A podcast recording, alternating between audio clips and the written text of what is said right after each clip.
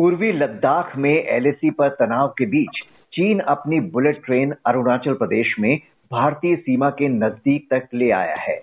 उसने पूरी तरह से बिजली से चलने वाली बुलेट ट्रेन सर्विस तिब्बत में शुरू कर दी। एक जुलाई को चीन की सत्तारूढ़ कम्युनिस्ट पार्टी के शताब्दी समारोह से पहले शिंचुआन तिब्बत रेलवे के 435 किलोमीटर लंबे लासा निंगची सेक्शन का उद्घाटन किया गया है। चीनी राष्ट्रपति शी जिनपिंग कह चुके हैं कि ये रेल लाइन सीमा स्थिरता की सुरक्षा में महत्वपूर्ण भूमिका निभाएगी। क्या है उनके इस बयान के मायने और सीमावर्ती इलाकों तक रेल नेटवर्क बिछाने के पीछे क्या है चीन की मंशा? इन सब सवालों के जवाब जानने के लिए बात करते हैं वरिष्ठ पत्रकार चंद्रभूषण से। चंद्रभूषण जी, चीन के ग्लोबल टाइम्स अखबार में वहाँ के रणनीतिकार बता रहे हैं कि भारत चीन सीमा पर संकट की स्थिति के समय रेलवे चीन को सामरिक सामग्री की डिलीवरी के लिए बड़ी मददगार साबित होगी। क्या सीमावर्ती इलाकों तक रेल लाइनों का जाल बिछाने के पीछे चीन की यही मंशा है? नमस्कार, अक्षय जी। जैसा कि हम लोग जानते हैं, एक तो ऑलरेडी रेलवे लाइन है इनकी, जो कि चिंघाई और तिब्बत को जोड़ती है और जो पेचिंग से सीधे गोलमुद होते हुए और लहसा आ रही है। ये दूसरी लाइन इसका मिलिट्री इम्पोर्टेंस इस मामले में बहुत ज़्यादा है कि छंगतू जिसको चेंगडू लिखते हैं इंग्लिश में हाँ। वो छंगतू सबसे बड़ा मिलिट्री अड्डा है चीन का जो पश्चिम तरफ़ के लिए जिसके ज़रिए वो शिनचांग और तिब्बत दोनों को मैनेज करता है। शिनचांग के दक्षिणी हिस्सों को और तिब्बत को।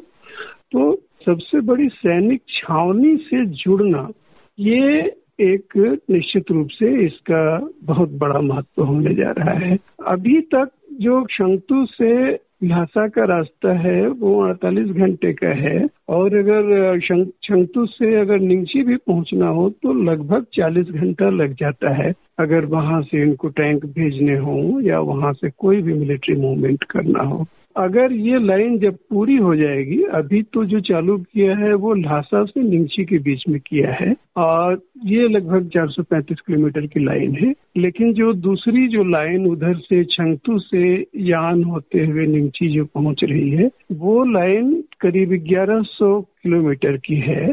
जब ये दोनों लाइनें जुड़ जाएँगी, जब सीधे छंगतू से लहासा का संपर्क हो जाएगा तो फिर ये काफ़ी मिलिटरी इम्पोर्टेंट हो जाएगी लाइन और काफ़ी इसका, भारत की सीमा के लिए ये काफ़ी इसका खतरा बढ़ जाएगा।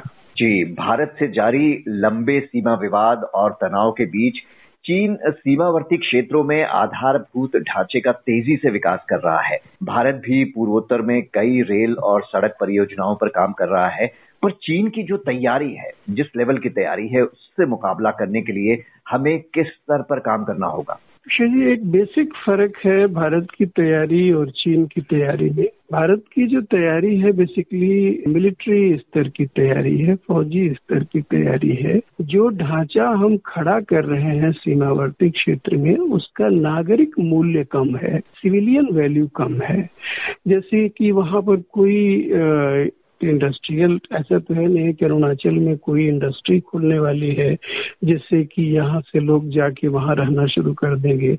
या लद्दाख में कोई टूरिस्ट सेंटर बहुत बड़ा बनने वाला है कि यहाँ यूपी बिहार से मध्य प्रदेश से लोग जाकर वहाँ बहुत बड़ी तादाद में उन, उनका जमावड़ा होने लगेगा या वहाँ से पैसा निकलने लगेगा।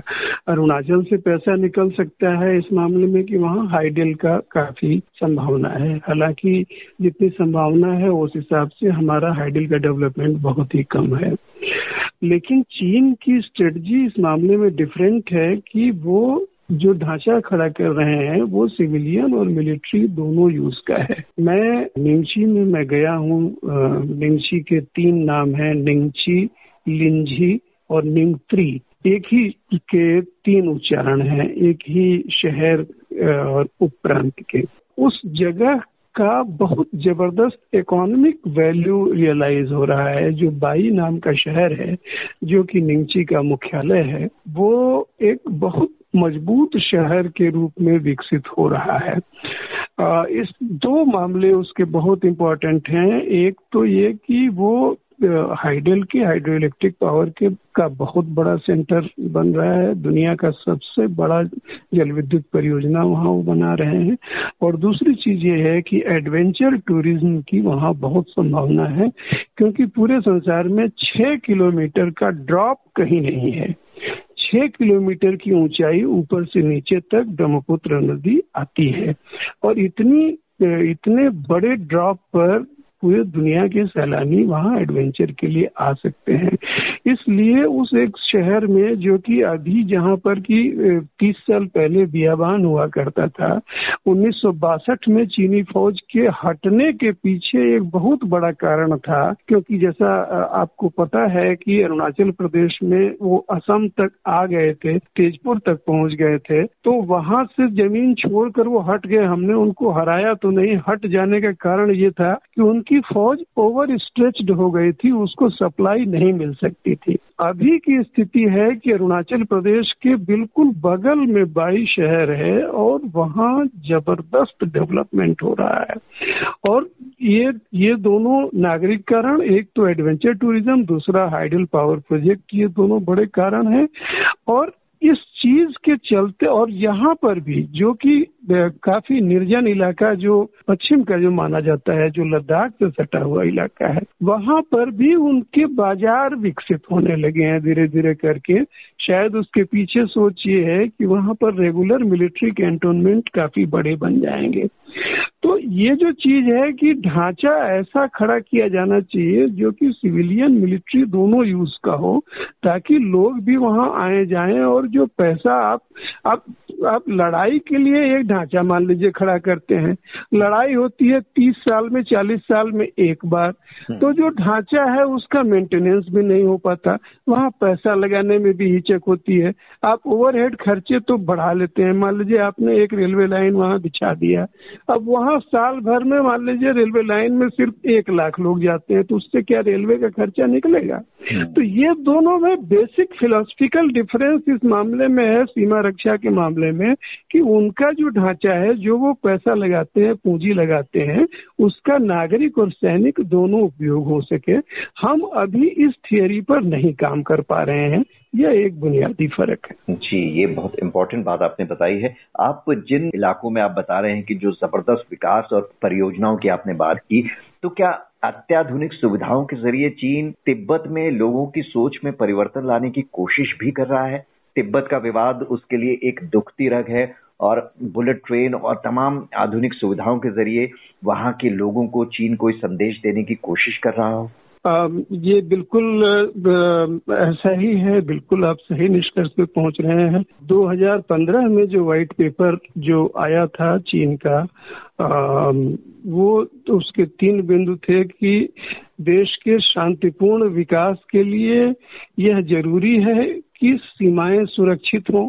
सीमाएँ सुरक्षित हों, इसके लिए यह ज़रूरी है कि सीमाओं पर विकास हो। और तीसरा ये कि पूरे देश की सीमाएँ सुरक्षित हो, इसकी सबसे ज़रूरी शर्त यह है कि तिब्बत में शांति बहाल रहे। ये तीन बिंदु उनके व्हाइट पेपर के नेशनल लेवल व्हाइट पेपर में तिब्बत को लेकर यह इस लेवल तक कि पूरे देश की शांति के लिए यह ज़रूरी है, पूरे देश की खुशहाली के लिए कि तिब्बत शांत रहे। इतना ज़्यादा इम्पोर्टेंस वो तिब्बत को देते हैं। तो इसमें कोई शक नहीं, जो कैंटन, जो कि सबसे पुराना व्यापारिक केंद्र रहा है, जो साउथ चाइना सी में पड़ने वाला, इनका, चीन का, उस कैंटन ने ये जो निंची प्रांत का जो बाई शहर है जिस शहर की मैं बात कर रहा हूँ, जहाँ तीन दिन बिताने का मौका मुझे मिला है।